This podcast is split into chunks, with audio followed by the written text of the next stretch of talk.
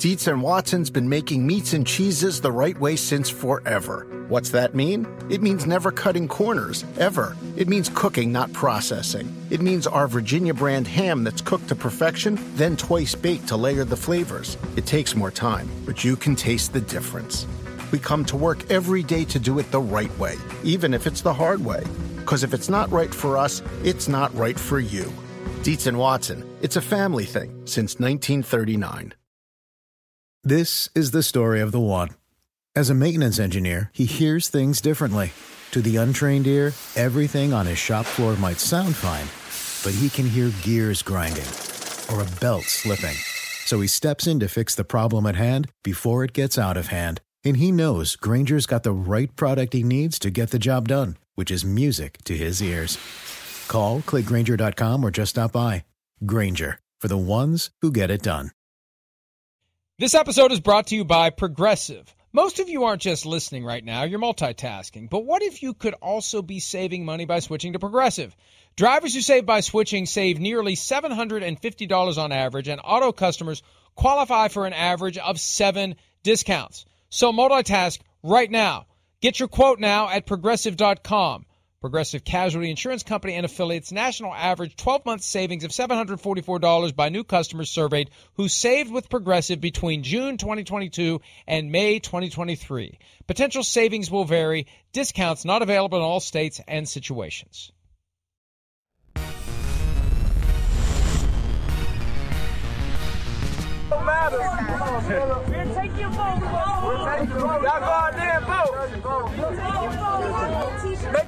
be heard. That was Jalen Hurts with the megaphone telling people to get out and vote. Rodney McLeod chiming in as well with a get out and vote tour. It was very encouraging yesterday, Chris.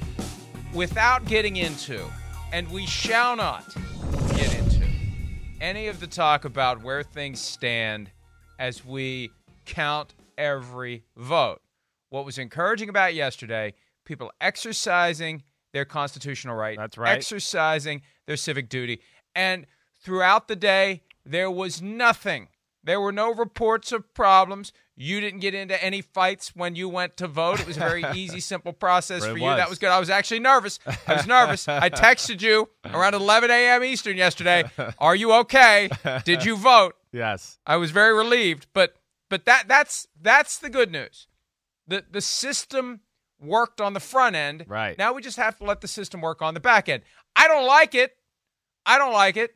I'd like to go back to last night around eleven o'clock and just go to bed instead of staying up way too late, which I did. Chris, how much sleep did you get? I, I went night? to bed, Mike. I just, I, I you know, the, I'm tired for one, you know, because Sunday night, Monday night football, and I could tell, oh gosh, we're going to be in a tight one here and we're not going to get any answer here at any point. And, uh, you know, it's emotionally exhausting at times too. So I just, I, I turned it off at about, really about ten fifty, Mike, and really woke up this morning to kind of the news a little bit here and kind of just catching up. Well, we are here for the next two hours to give you a distraction and a diversion, but also to be aware of what's happening. Sometimes the things happening beyond the boundaries of the N F L's shield are too big to ignore. We know they're there. Yep. You know they're there. Right. But we're here to talk football on Peacock, Sirius X M two eleven, nine a.m. Eastern on N B C S N. I doubt that much will change by the time the re-air begins and Phil gets up to watch the show because he doesn't watch on Peacock. Podcast audience, hello to all of you whenever and wherever you are listening from, and also our good friends in the U K and in Ireland who are watching the program on Sky Sports. Apparently yesterday there was some sort of a glitch that resulted in our show being live in the U K wow. and in Ireland for about sixteen minutes and forty-three seconds, wow. according to one of our fans over there. So I don't know what happened. Not when we were off air, was it? We were still live off air? That's no, what I'm no, a little scared that, of. No, that that has not happened again. Okay, good. And the key the key word is again. again. I'll never forget the morning that someone sent me an email saying, you know, when you guys were in commercial, it was still on. on Sky Sports. Scary. And, and, and oh, very scary because it's just a matter of time during break that one of us says the F word. Yes. I, I, look, I, it, it, it's it's a it's a part of life. It is. We're As I good say all it. the time, re- real life is rated R, folks, right. the, for for strong language. Real life is, and it's that way. Like, I remember I was six years old at a Catholic school the first time I heard the word. That word is embedded in our culture, and that was nineteen seventy-one. That was before you could pick up a phone and hear it anywhere, flip to the right T V channel and hear it anytime. That was back when you're not supposed to hear that word ever, and I knew it when I was six. So, uh, yeah. Uh, Are yeah. you saying we can not, say it? Are again. you giving me the green no, light no, today no, to go, hey, no, this no. is no problem. Throw I, listen, it out there, Chris. there there were times last night I'd like to scream it, but no, we are going to exercise discretion today. One last thing about voting, and this is great. The Chiefs had a polling site at Arrowhead Stadium. You know, the Panthers had done uh, voting during their games at Bank of America Stadium in Charlotte, but uh, I guess Andy Reid voted at the uh, at the poll. It's, hey, it's great. You know, you're going to work anyway, right? Go ahead and vote at Arrowhead Stadium. There he is. Perfect. Right on the way to the office. I'll get my vote cast, and off we go. And the N F L was very good this year about a ra- a raising awareness. And, you know, it, it's uh, – some people get mad when we say everyone should vote. What, what, doesn't that just kind of prove that – that there are people out there that want to disenfranchise folks and don't want people to vote, that someone would get mad that people say everyone should vote? Everyone should vote. Yeah. Right? I don't get that either. So, you're right. It's not anyway. like we're saying who to vote for or anything like that. Right. It's just about being a better country and doing what we got to do, getting all the voices heard in our country, whether we like it or not. That's fine. You know, let's just keep fighting the good fight, America. That's all we can do. Every vote cast, and now every vote counted, no matter who doesn't like the fact that every vote will be counted. All right, time to count up the trades, because the trade deadline came and went yesterday at four Eastern without much happening. What a shock. What a shock that the bulk of the trade activity was last week, when teams could get the guys in the fold due to the covid nineteen protocols and have them for week nine. I have a feeling, more than a feeling, that that dynamic kept teams. Here's the problem. Any negotiation, both sides have to to move to their bottom line at the same time, so the two circles on the Venn diagram can can just, all they have to do is touch, right, and you get a deal.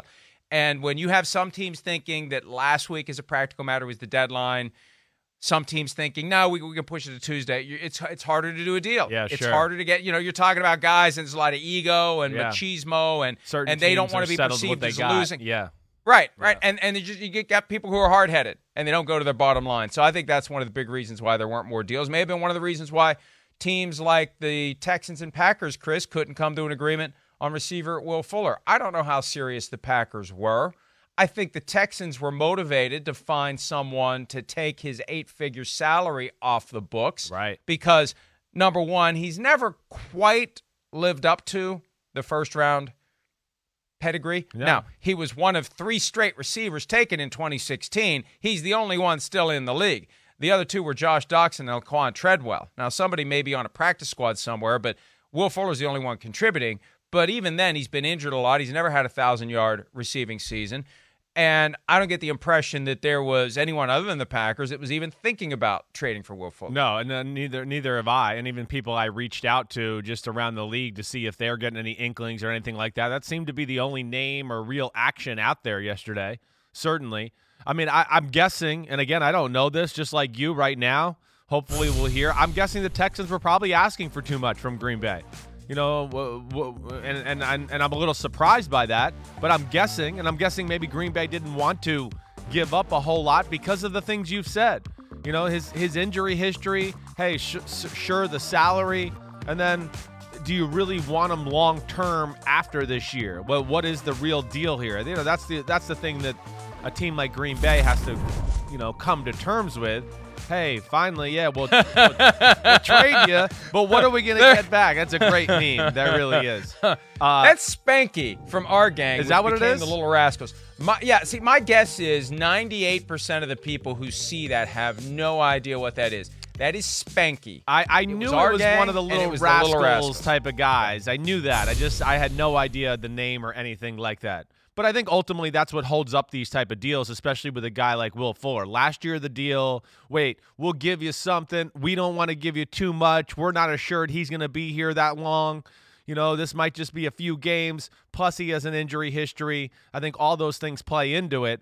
Uh, as a guy who sits here and roots for Aaron Rodgers, yeah, I'm a little disappointed. You know that. I love Aaron Rodgers, and I want to see him with weapons because I want to see him have a chance when he gets to the playoffs to win some shootouts, and maybe he can carry the team that way if he has one more weapon, and he doesn't, so we'll see where it goes. And we played the video yesterday, and it's great to have not just sound, but also the facial expressions. It was. The smile on the face. Been a lot of talk about that over the years. Demeanor. Yeah, hey, Ryan. Hey, Ryan. You Good know, question. We've talked about that from time to time. That's an excellent question, excellent. Ryan. I'm glad you raised it. I have no role in personnel, but it is quite the excellent question, Ryan. You keep asking the tough question. Uh, so... Look, they're going to go with what they have. And there was a suggestion, a report, whatever, from Adam Schefter the other day. It was on Pat McAfee's show saying that the Packers checked in on Antonio Brown. I don't think that matters. I think Antonio Brown was a done deal behind the scenes to Tampa Bay for not Definitely. weeks but months. But, uh, yeah, you, obviously they need help. And, you know, I, th- this gets into the humanity of this sport and the reality that, you know, sometimes someone will resist doing something because if they do it or try to do it, they are in a roundabout way admitting that they maybe should have done things differently earlier. Yeah, like if Brian Gutekunst, right. yeah, if Brian Gutekunst goes out and gets a receiver now, people are going to say, why the hell didn't you just draft one? Yeah. Why, why are you buying the balance of Will Fuller's contract when this year had an unprecedented number of talented receivers? You could have had Chase Claypool, Goody. And you trade it up to get Jordan Love. What are you thinking? So you're almost refusing to acknowledge that there's a need yep. in order to avoid the questions of why the hell didn't you just draft a guy instead of taking on an eight-figure salary for a guy that you're going to rent for half a season. I, I I worried about the same aspect coming down to the trade line. I mean, when we when you thought about specifically Green Bay, that was one of the thoughts that came to your head. Yeah, okay, are they going to make the trade? But, ooh, you're going to have to answer a lot of questions about you made a trade. You obviously needed a receiver. Why, you know, wasn't that done earlier in the draft, like you said, or in free agency, anything like that? And I, I, I do think that's a little bit of the politics of the position. Regardless of the situation, doesn't matter anything. Like, it's a real issue in Green Bay. It's a real issue for a team that is viewed as one of the best teams in our league. There is not a second receiver on the football team. There's not. I mean, there, there's nobody. Hey, look, the stats for the Green Bay Packers. Devontae Adams, of course, leads the team in receiving. And then it's Robert Tonyan in second. And then it's Williams. Yep. Oh, here's the receivers. This is the receivers. But they're not even the, you know, Jamal Williams. He's got more receptions than Marquez Valdes-Scantling. I mean, Allen Lazard is the second, third receiver. I know he's been injured. It's thirteen receptions. So here's Rodgers and Devontae Adams and a bunch of no-names trying to make the offense move. And, yeah, Aaron Jones is a good player and all those type of things. But we've seen here the last few weeks, Green Bay's defense is not Super Bowl caliber. You know, they got a solid pass-protecting offensive line. And they have a good offensive system. It's not great. They have a Super Bowl quarterback. And that was their biggest chip in the game. And they've done nothing to really support him to help, you know, the Super Bowl quarterback, then therefore take it to a Super Bowl team. And to me, they, they dropped the ball in that big time this whole year, twenty twenty, the whole calendar year, they dropped it. And, you know, the Packers are one of the teams that this whole COVID dynamic at the trade deadline shouldn't have affected because they play Thursday night. Even if they could have gotten Will oh, Fuller right, yesterday, right. in a normal year, what's he going to do for you in two days? Not much. So he was a week ten guy anyway, unless they would well, they would have had to have gotten the deal done a while ago to have him available for the Vikings game. But he's a guy that if you add him to the mix and he's healthy, he's going to make that Green Bay offense better, and he's going to position that team to have a deeper run into the postseason. Right. It's a no-brainer. Now they just go forward with what they have. And, again, they play Thursday night in Santa Clara against the forty-niners. One team that was active at the deadline, the Miami Dolphins, traded a guy and acquired a guy in trade. DeAndre Washington arrives from the Chiefs, a very late round swap of picks, like not, not even anything to really speak of, but it shows that what happens that eighth week of the season can dictate a last minute trade. Miles Gaskin gets injured on Sunday. He's going to be out multiple weeks with an M C L sprain, so the Dolphins have a need. And the Chiefs have a surplus because of the arrival of Le'Veon Bell. So DeAndre Washington gets shipped to Miami, where he will after week nine, because he won't be able to play this week due to the covid nineteen protocols and the waiting period, because that travel from one team to the next pierces through the N F L's unofficial bubble. You need to make sure he didn't catch it on the way from Kansas City to Miami. He'll be able to play come week ten, and he'll help pick up the gap uh, that is created by Miles Gaskin not being able to play. Right. Also, the Dolphins traded receiver Isaiah Ford to the Patriots. That one's odd to me, because the Patriots are the ones who should be selling, and right. the Dolphins are the ones who should be buying. The Dolphins are the contenders. The Patriots are the team that is left to making excuses, and we'll probably talk about that later, but they are excuses, and they're not good excuses, as Ben Volen of the Boston Globe pointed out yesterday, this idea that it's a salary cap issue. Any idea why the Patriots would have wanted Isaiah Ford and why they'd make that move at the deadline? Because they're not folding the tents. Nobody gave them the memo that they said this year's over. They don't give a damn. They're going to continue, and he's going to continue to be the curmudgeon he is, and he's going to grind and grind and grind. So, yes, I know there's a lot of talk about all that stuff either way, but I think this is, again, New England has always got their eye on these undervalued receivers that they liked in the draft. And, you know, hey, sometimes it's the reason they miss on some of these guys in the draft. But I think it's just a guy where they had their eye on him. They thought he could help their roster a little bit at the wide receiver position. I mean, because they're getting almost zero production. Really, the only guy right now that can separate from anybody is Damiere Byrd. Uh, and so I think they're still looking at it like they're not going to count themselves out, that the, you know, the A F C East and the seven playoff spots and all like that, they're they're going to fight this out and see if they can't go on a run. And I think that's and ultimately Chris, why. Yeah. And, and look, that, that's, yeah. that's an argument that we may have later in the program. Right. But I, I look at it this way. Is Isaiah Ford really going to make a difference? When has a guy acquired at the deadline ever been the difference maker for a team? Herschel Walker thirty-one years ago was supposed to be the difference maker for the Vikings, and it ended up being the difference maker for the Cowboys, to the tune of laying the foundation for a team that won three Super Bowls in four years. When and and you know, Shereen Williams and I were trying to remember last night during P F T P M, and I didn't remember to research it last night and brainstorm on it. I can't think of a time when I mean, a deal that was done during the season delivered a dramatically better team on the other side. Right. Well, I, there was the Amari Cooper trade. Pete just said that in my ear. That's not a bad idea, right? But, yeah, I know it wasn't a huge but, difference. I mean, Emmanuel Sanders last year was certainly a big, you know, acquisition for the 49ers. It wasn't like, oh, my gosh, now they're going to the Super Bowl. You just knew they Although needed. They did. Well, even though they did, but they needed that help. that's that's all I'm saying. Hey, I'll say this year, just so far what we've seen, you know, Baltimore and Yannick Ngakoue has a chance to maybe be that type of guy. I think there's more out there than we can we think. You know, did it always relate to them being the Super Bowl winner? No. But I feel like there's some – I'm I'm going to think about that. And as this show goes on, I'm going to throw them out there randomly, because I think there's more out there than we're we're remembering right now or forgetting. Just shout them out as they come to mind. I will. And we'll pause and go back and yes, revisit it. I will. You know, I, I just I, – I, I understand that strategy, and that's why I think a lot of these deals don't get done. You're trying to strike the balance between going all in now versus building for the future.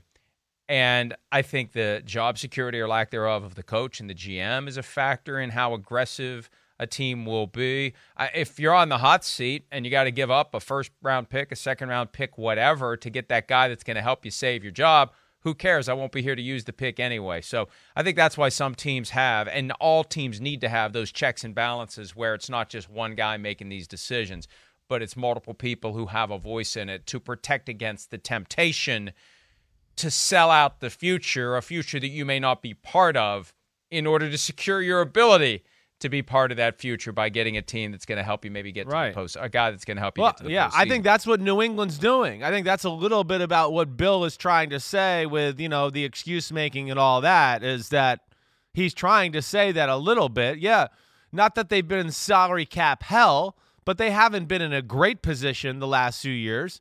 And I think he's looking at it like, wait, we had a great run, and I wasn't going to just use all our resources and put us in a really tough spot just this year, you know, and ruin the next few years to go along with that. And I think that's what they're trying to balance in New England. At least that's my take on it. We'll see where that goes. But I think oh. it is more about, like, the future and setting themselves up that way instead of just looking for, oh, one year, we proved it this year. It wasn't Brady. It was Belichick. We proved it. You know, this is this is a long race, and I think that's he's making the long play that way.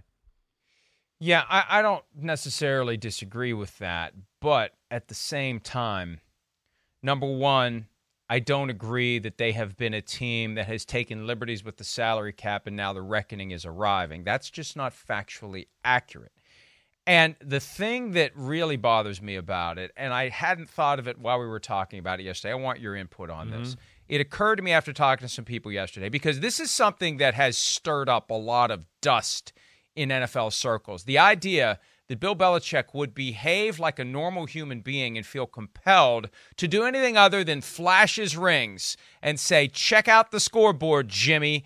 Yeah, we're having a down year. Oh, well, at least I won't have to repaint the back end of my boat from eight rings to nine rings this year. I mean, the idea that he would be as petty as the rest of us and as as uh, neurotic as the rest of us and feel compelled to come up with an excuse in and of itself is stunning. But what it does, it crosses a bridge that the Patriots have never crossed. That's why I wrote something yesterday and said at when I tweeted the, the, the link out, the Patriot way has lost its way, because you never make excuses if you're the New England Patriots. You got an injury? Too bad. Next man up. You got a salary cap problem? We never talk about that. Go out and play. Bad weather? Who cares? Yeah. Right? The idea that he's even articulating something that I could be characterized agreed. by the reasonable person as an excuse is stunning, Chris, because the guys in the locker room hear it, and they're going to think, oh, well, standard's not the same this year. It will be next year, but this year it's not the same. We can relax a little bit. Well, I mean, I, I don't think that last part will happen. I don't. Now, now, listen, maybe maybe it does. Maybe they lose another game, and then that finally, you know, just puts the nail in the coffin, and then you do have guys let up there in New England, whatever that is. But I do think there's still, you know, that building, just knowing those coaches, some of those veteran players that are there, I'd have a hard time believing that happened. But I am with you. I get it. You know, I, I, I am shocked that he kind of went down that road. Usually it's just like, you know, I, I got to do a better job coaching, and we all got to do a better job playing, and my coaches got to coach better, and, uh, you know, that's that's really all there is to it. We just haven't done a good enough job. You know, that's usually what his answer is with that type of thing. So, yeah, I do think it shows a little bit of the human side of him to maybe where he is feeling somewhat insecure about the situation to a degree right now. I'm sure he didn't think they'd be sitting there at two and five and all those issues. So uh, I'm sure he's a little bit pissed off about it. I'm sure he's a little bit pissed, too, maybe that he didn't act more aggressively in the offseason to get some players and do things like that. He's probably kicking himself in the butt that way as well. You know, it's actually stunning about all of this as we look at the Monday Night Football game for week nine. The game against the Patriots may actually be that the game that the Jets have the best chance of winning before their bye week, the way the Patriots have been going lately, and the Jets are so desperate, but they've been through the meat grinder, and all of a sudden this last meat grinder not as difficult as maybe it would have been earlier in the year. All right, the Titans. And this one, it's important that we get the phrasing right. Yeah. They have not cut Vic Beasley yet. Right. They're going to cut Vic Beasley today, and there's an important reason why they're going to cut Vic Beasley today. If they cut him yesterday, he becomes a free agent, and he can collect the balance of his three point five million dollars salary from the Titans as termination pay, go play for someone else and double dip. And he already got a six million dollars signing bonus right. from the Titans. Now, he may have had to give some of it back because he was AWOL for a couple of weeks at the start of camp. But if they cut him today, which is what they're going to do, that salary passes through waivers. The contract goes through waivers. That's one of the key differences post-trade deadline. All players, regardless of experience, now must go through waivers. And maybe someone will look at the balance of his salary, one point eight five million dollars over the next nine weeks, and say, we'll take that. We'll pick up that contract. And if they do, the Titans avoid paying the guy another one point eight five million dollars. That's why he wasn't released yesterday. That's why the report was he will be released today. The Titans are hoping that maybe the Seahawks, right, right, right, who who could use help at the pass rusher, any Definitely. other team that's looking for a pass rusher, will say we'll we'll spend the one point eight five million dollars to get dibs on this guy. Otherwise, we have to go sign him as a free agent. Yeah, I, I mean, it, it makes total sense there from what Tennessee did. There's there's definitely going to be some teams that I think are going to do their due diligence on Vic Beasley. You know, Vic Beasley, though, the big thing is is just going to be about him, the human being. Is he invested into football right now? You know, that's th- those are things that I know about the situation. It's more of a personal thing that held Vic Beasley out through training camp when he was a no-show and type of those type of things. He's trying to figure out where he wanted to go in his life, and that's perfectly fine. I'm not trying to, you know, judge or anything like that. But I think, again, for teams to claim him on waivers, that'll be the big part of this story. I mean, he did nothing for the Tennessee Titans. That's not going to make teams feel very warm and cozy about, oh, let's give the guy one point eight million dollars, a guy who didn't show up at training camp, and then, you know, they tried to slowly infuse him into the lineup, and it didn't really take, and he didn't really do anything, and then it became basically we don't even play him here at the very end. And this is a team, too, that is pass rush deficient. So I think that will scare teams away, too, ultimately, because they're going to go, wait, the Titans, one of the worst things on their team is their pass rush, and they're letting go of a pass rusher, so there must be a real issue there, and we'll see where it goes. But, yeah, that's always been my understanding. Vic Beasley, you know, just going through some things there, figuring out what direction he wants to go in his life, and we'll see what happens. But I don't think anybody will claim him on waivers just because of the things I just stated there. twenty-five percent of the defensive snaps he participated in, zero sacks, zero quarterback hits. So something's not right there. And, look, everyone has issues that come up from time to time, and we wish Vic Beasley the best in navigating them. It's just unfortunate that the Titans gave him a one-year, nine point five million dollars contract with a signing bonus of six million dollars. Right. And, you know, you're either all in or you're not, and I know things can happen after you sign that contract that make you not all in, and you're trying to navigate life, and of all years, this is the toughest year to navigate the various challenges. It's just unfortunate for everyone involved, and the Titans decided that they want to try to cut the losses, stop the financial bleeding, and instead of cutting him yesterday and walking right into that one point eight five million dollars rake, they are waiting to today and hoping that someone will say, it's worth the gamble in the event that we can can get this guy in the right mindset for the rest of the season. We can give him a place where he feels like his concern. And, and again, I'm not saying the Titans were not sufficiently sensitive to his concerns, but, you know, anytime there's a guy who fails in one city for whatever reason, Chris, you know this. Yeah. There's another coach out there who thinks, I can say the right thing, I can do the right thing, I can no fix it. Right. I can help this guy fix it, right. and in return, I'm going to get a great player. And that's exactly the attitude that Pete Carroll would have. Yeah, you're right about that. He, you're right. You know, we'll get him up here. He'll he'll see this place. He'll feel our energy. He'll he'll want to play. He'll want to do it. Certainly, you're right. I mean, hey, listen, look, Tampa, they're doing the same thing. I mean, it's Antonio Brown. Oh, yeah, I think we can fix him. We got Tom Brady. He'll help. We got some coaches from the Pittsburgh roster that were there when he was there. That'll help. So, yes, that same idea, I'm sure they're going to seriously think about that because, I mean, again, we know Seattle is obviously in the Super Bowl window, and it's not that their defense has to make some remarkable jump. It just has to go from, like, let's get into the twenties, the low twenties in total defense instead of thirty-one or thirty-two. And it'll make their team so much better. Uh, so we'll see. We'll see where that goes. Vic Beasley, though, you know, that that's risky, I think, for those teams. And they're going to have to do their due diligence on, you know, how invested he is in the game right now. Yeah, and look, the financially safer course is to let him become a free agent right. and and sign him to a contract that protects you against him not working out. If you want to cut him at some point, whatever the case may be, you're not on the hook for one point eight five million dollars. The risk, though, is if you let him pass through waivers, he may not want to come play for you. And and maybe we're at the point where he should just pick his next team. It shouldn't be right. Guy gets snatched on waivers amid a pandemic and has to move to Seattle unless that's where he wants to go. If it's where he wants to go, that's a different issue. But complicated situation for the Titans and for Vic Beasley, and they've found a way out of it. Now, what in the world is wrong with the Titans' pass rush? They have Jadeveon Clowney. They have Jeffrey Simmons. What, what, why can't they get to the quarterback, especially when they played a team last weekend that had eighty percent turnover in its starting offensive line because of injury? Yeah, no, I mean, that, that was one of the surprise, you know, shocks of the weekend. First off, I mean, I, I watched this film yesterday. I did. I mean, you know, the Bengals offensive line, they did a pretty good job. Now, the real story of the day, though, is, one, Zach Taylor had a very good game plan. He wasn't going to let Joe Burrow sit back there all day long and, you know, throw the ball deep down the field and plays like that where it's going to take a long time to develop and let the pass rush get off.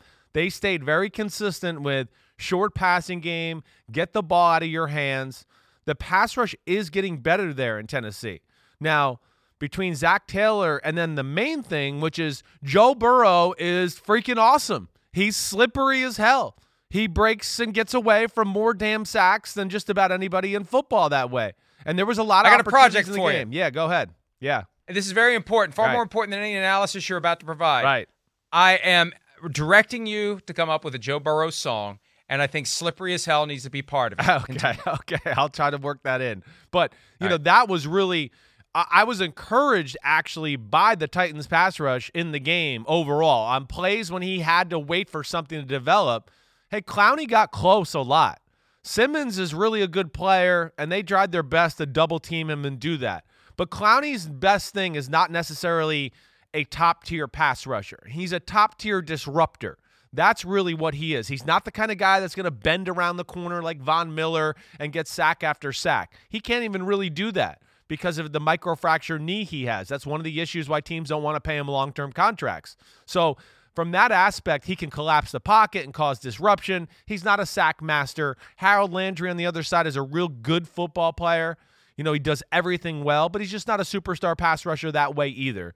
And, yeah, they're still trying to find their way there, and they need Clowney to stay healthy for consecutive weeks. That'll be the other thing, too. It can't be, oh, Jadeveon played a good game, now his knee and he's bothered for two weeks. And, yeah, he played, but he played at like seventy percent. And, oh, now he's back to awesome. And then, oh, man, he's down to seventy percent again. That's the issue, too, sometimes with Tennessee. And, uh, yeah, we'll see where it goes. But it's certainly a, an issue on their football team. And it's unfortunate for Clowney. He's never gotten that truly gigantic contract no, he deserved. He was drafted three years after the rookie wage scale was put in place, and he seems destined to be a one-year-at-a-time right. barnstormer from team to team, city to city, somebody who gets infatuated by what he can do when healthy and is willing to tolerate the moments when he isn't. All right, we are more than thirty minutes into this edition of P F T Live, which means we're more than thirty minutes closer to knowing who won the election last night. So it's a good day so far. When we return, Tuesday was a bad. Well, we're. Th- I mean, we're going to know at some point. Yes, we're definitely thirty minutes closer. Yes. Whenever it is, we're right. thirty minutes closer than we were. I'll take my victories when I can. Thank you very much. Okay. Tuesday was not a good day for the Baltimore Ravens. Marlon Humphrey's covid nineteen diagnosis may leave their defense shorthanded this, this weekend, or at least unprepared against the Indianapolis Colts. We'll talk about that when P F T Live continues right after this. Around any corner, within every battle, and with the dawn of each new day, the threat of the unexpected, the unpredictable, and the unrelenting lies in wait. But Marines will always be there. They are the constant in the chaos. No matter the battlefield, Marines adapt to win, defeating every shifting threat, protecting our nation's future. The few, the proud, the Marines. Dietz and Watson's been making meats and cheeses the right way since forever. What's that mean? It means never cutting corners, ever. It means cooking, not processing. It means our Virginia brand ham that's cooked to perfection, then twice baked to layer the flavors. It takes more time, but you can taste the difference. We come to work every day to do it the right way, even if it's the hard way. Because if it's not right for us, it's not right for you. Dietz and Watson, it's a family thing since nineteen thirty-nine. The longest field goal ever attempted is seventy-six yards. The longest field goal ever missed? Also seventy-six yards. Why bring this up? Because knowing your limits matters, both when you're kicking a field goal and when you gamble. Betting more than you're comfortable with is like trying a seventy-yard field goal. It probably won't go well. So set a limit when you gamble and stick to it. Want more helpful tips like this? Go to keep it fun ohio dot com for games, quizzes, and lots of ways to keep your gambling from getting out of hand. Simsisms, and sanity in the membranity. The touchdown Pete Carroll's talking about, man, that that's insanity in the membranity. I don't know what to say. I mean, what in the hell? I mean, insanity in the membranity is actually a craft beer. Uh, every once in a while, one of these crazy words you come up with is actually a word. So I wanted to make sure that it isn't that membranity isn't actually a word, and it's not, but it's a beer, okay, which makes it even better. All right, all right. Simsisms.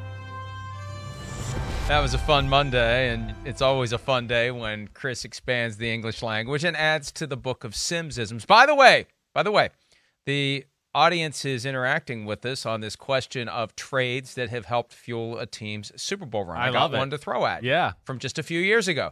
Jay Ajayi traded from the Dolphins to the Eagles in the twenty seventeen season. Pretty good one. That? Pretty good one. That's that, a good one. That helped out a lot. That did. That did. That's a good one there. You're right. I mean, that's what I mean. I feel like there's a few that are under the radar we're not thinking about. And then I also feel like there's a few that were good, but the team get the, like the A F C championship or, you know, got far into the playoffs but didn't win the Super Bowl. Uh, and that's where I got to continue to think about it. That was from our friend Landis. And I, I, I like to not give out last names just in case. Landis, though, thank you. Way for to listening. Go, Landis. Thank you for the suggestion. Okay, so Marlon Humphrey, Ravens cornerback, played every defensive snap on Sunday in the twenty-eight twenty-four loss to the Steelers, tested positive based on a sample that was collected before the game. The process of contact tracing and identifying not just the close contacts, but the high-risk contacts that get sent home for five days, even if they never test positive themselves. Right. That has resulted in a total of seven Ravens defensive players, Chris, being sent home for five days. And the way the math works, they don't come back till Saturday. Right. Now, they can play Sunday against the Colts, but this is the Las Vegas Raiders starting offensive line conundrum where you're not going to be able to get these guys ready. You got to do it all remotely. They're not going to be there for practice. Now, I think, and you tell me if I'm wrong, I think it affects defensive players less than it affects offensive players. Agreed.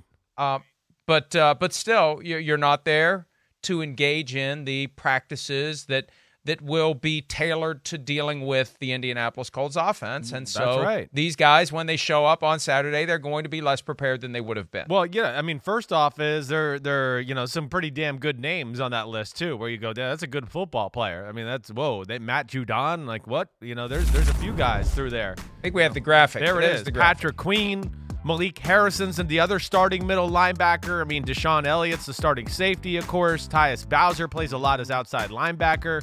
So those are all starters or major contributors there. So that that that hurts. And to your point, Mike, like I would agree with you.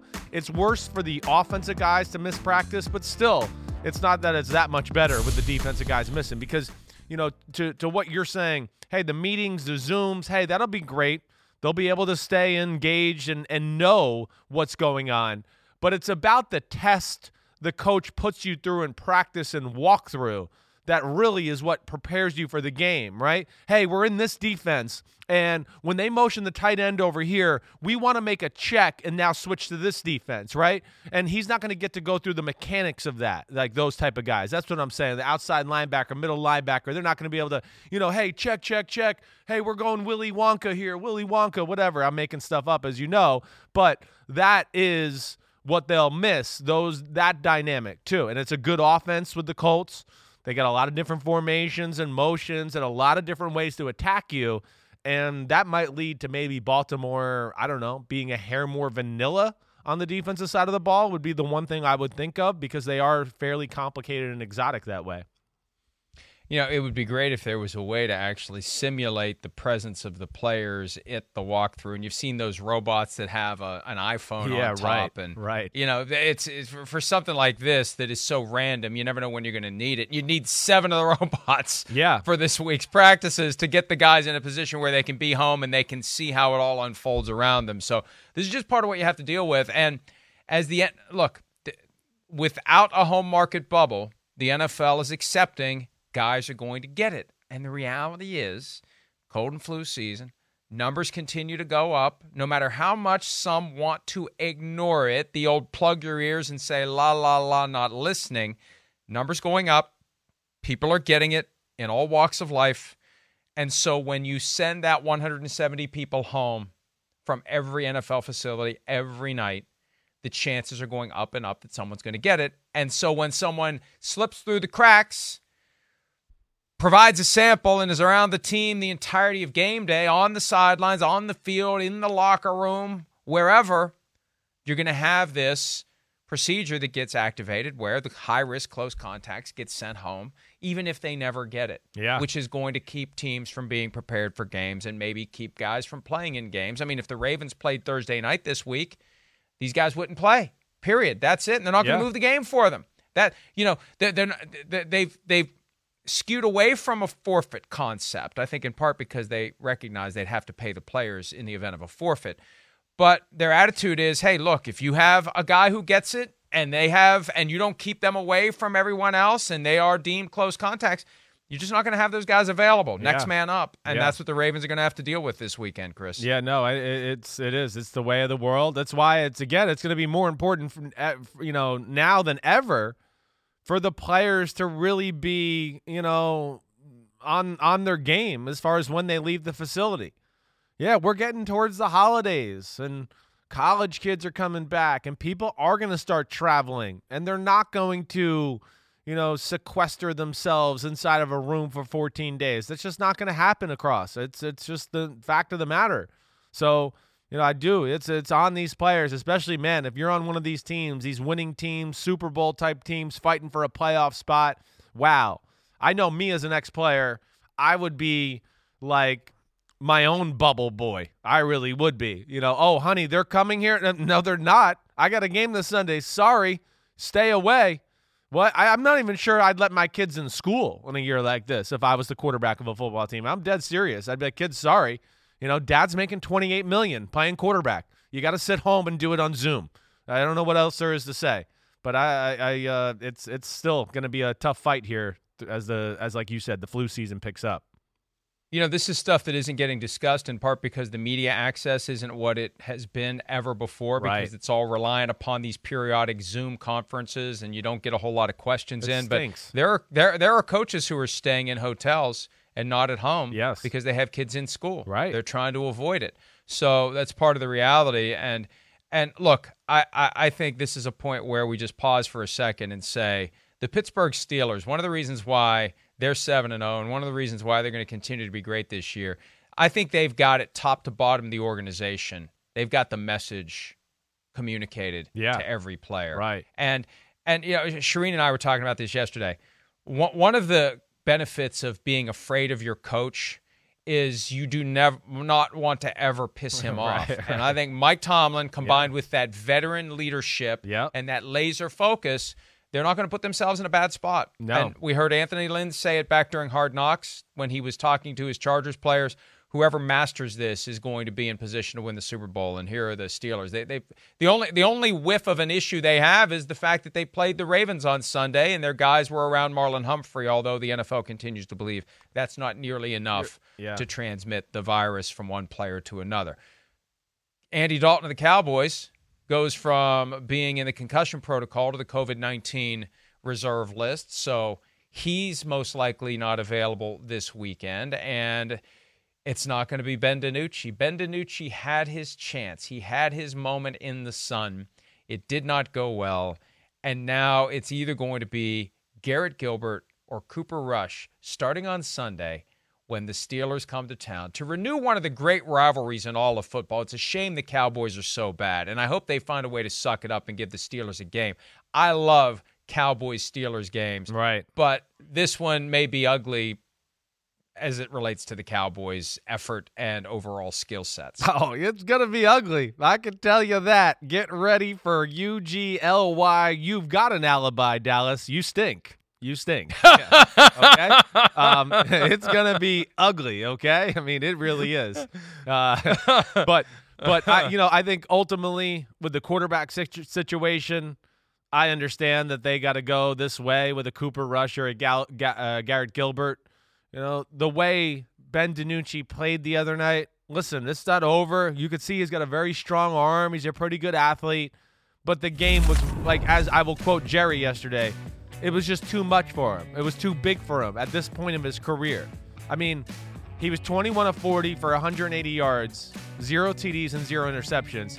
That very easily could have said zero T Ds and eleven interceptions or eight interceptions. I mean, how many balls did he throw that were just disaster? Like you went, oh, my, tipped in the air. Oh, hit off the Eagles' chest, face, hands. They couldn't catch it. I mean, there was that, that game, as bad as the Eagles were playing and trying to give the game to Dallas, DiNucci in Dallas was like, no, no, we don't want to take it here. Here, you take it back. So uh, I get it. I think that was one of those things where they watched the film the next day and they went, whoa, we like, that's amazing. We actually stayed that close that our quarterback played that way. I mean, I think that's the real thing. And you know what? One other thing, too, why we're on this, because you've heard me complain about this before, and I'm going to complain about it once again. Where the hell was some of that offensive stuff when Dak Prescott was playing quarterback for Dallas? I hate that, Mike. You've heard me yell about that before, and I know we're not on grievances yet. We're supposed to be doing that soon, but maybe this will be the start. Stop this, coaches. Stop waiting for your best player to get hurt, and then, whoa, now we'll get creative and try different stuff. Why the hell wasn't that stuff tried when Dak Prescott was playing? Why wasn't there more of those type of plays infused into the offense?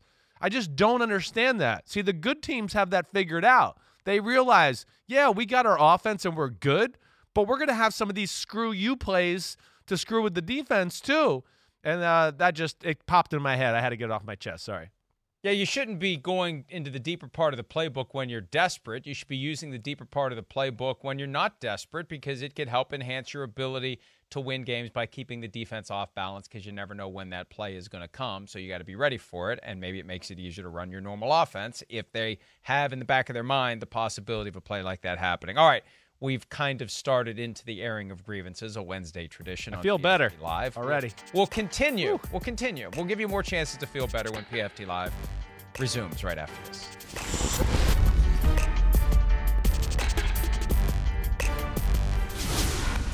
I'm sorry. I, I mean, I, I feel bad. I mean, that game today, we had it completely under control, and the way we lost the game today, that is unacceptable. And, and I take full responsibility for that. It is unacceptable, especially when it's happened three times this season. Leads of seventeen or more points for the Chargers become losses. That's the way a coach loses his job. And, Chris, you and I both have a ton of respect and admiration and personal fondness for Anthony Lynn. But somebody else is going to be coaching Justin Herbert next year if this stuff continues. Yeah, it's it's scary. You're right. I mean, the one thing the owner can do, he might not be an expert in football, but he can count, right? And then, you know, it's going to go, wait, we got a seventeen-point lead, and we should be able to win that one. And you're right. It's going to put uh, more pressure on the situation when you lose those type of football games. I am a big fan of Anthony Lynn. I am. Um, but, yeah, it's going to be one that I think will be evaluated here down the stretch.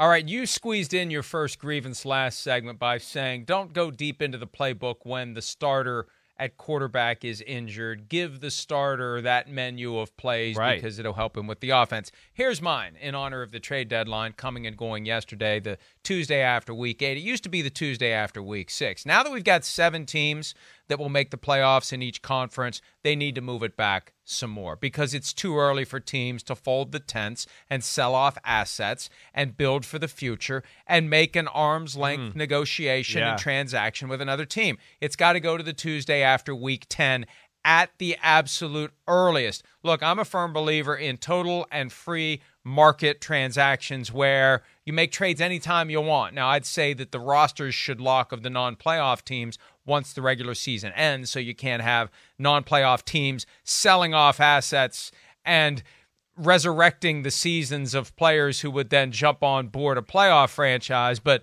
but Chris, I just I don't like the trade deadline generally, and I don't like it the Tuesday after week eight if we're going to have fourteen teams in the playoffs. Mike, it's uh, I I never thought of that, but I, I think you're right. I mean, I I think that that does kind of make the perfect point. Yeah, it's seven teams right now. You look at the playoffs. There's very few teams that you can look at and go, it's over. New England doesn't think it's over. They're two and five. They're only two games back. So you're right. They're not going to fold the tents. You know, there's a lot of other teams. Same thing in the N F C. You know, of course, yeah, there's the teams down there. Same thing. All the teams that are two and five are only two games back. And some of those teams that are, are in the playoffs on the bottom, they got some tough games coming. So I I'm, I think you're spot on. I think I think it's got to be somewhere around week ten, eleven to be realistic, to finally to where you get another handful of teams to go, we're out of this. We got to start thinking about next year. Let's make moves, whatever. And then you have other teams who, let's say if you're not, you know, you've just gotten healthy right now, and now you start to go on a run, and all of a sudden you go, wait, we are the team we thought we were, you know, before the injuries. Oh, man, I wish we could make a move now because we're, we are a Super Bowl or a deep in the playoffs type team. Um, so I'm with you. You know, that's that's a pretty damn good idea. Uh, do you want me to go with my next grievance? Go ahead. You what know you, it, you know it a little already, but it just it, I talked about it a little yesterday or Monday, whatever day that was. But you know, the current stance of the N F L with the quarterback getting hit and sliding and everything like that has got to change. You know, the defense has already been screwed over. They can't do anything anymore. They're not allowed to play the ball. I mean, they're not allowed to hit anybody going over the middle. Even when they hit them the correct way, it still gets flagged. You know, now we got quarterbacks coming into football every year that can run and make plays. And they're not all Lamar Jackson. I get that. But we see Justin Herbert and Joe Burrow. They're running around everywhere. They can do things like that. Russell Wilson this week was going to slide, and the defense stopped, and he ran a few more yards when they're running out the clock and got them into a third and one or fourth and one situation. I can't remember exactly. But then, so he fakes the slide and then runs a little more and then tries to slide and gets hit in the head and they call a penalty. Well, what is a defender supposed to do? And then it's Lamar Jackson on the edge of the, the defense. He's as explosive as anybody in the league. He's been hit on the sideline. He's not out of bounds. He's a good foot and a half inbounds, both feet. He gets his clock cleaned by Cam Hayward. What he's supposed to do. You can't overprotect these quarterbacks this way. That's not fair. You're ruining football to me. For me. I don't want to see that type of free yardage given away in a physical sport where we're seeing quarterbacks having to run more and more and more and more. The days of Brady and Breeze and the pocket passer, it's limited. They're, they're, they're going out of the league. It's out of style. And uh, I think the N F L really has to look at that hard. Yeah, look, the protections evaporate the moment the quarterback decides to become a runner, and the quarterbacks are taking advantage of those protections, whether it's the Matt Ryan okie doke at the sideline that was from yes. week one of last season where he like slows down and the defense slows down. He says, fine, I'm going to take ten more yards. Or or whether it's Lamar Jackson flopping and yes. admitting through the microphone that right. he had on at the time that he flopped and it worked. Yeah, it, it the balance is out of whack, and I, the N F L needs to do something about it. The problem is I think the officials are so conditioned yeah, to protect the quarterbacks. It's going right. to take some time. It's going to take some effort. Another hour, P F T Live, still to come. We'll be right back.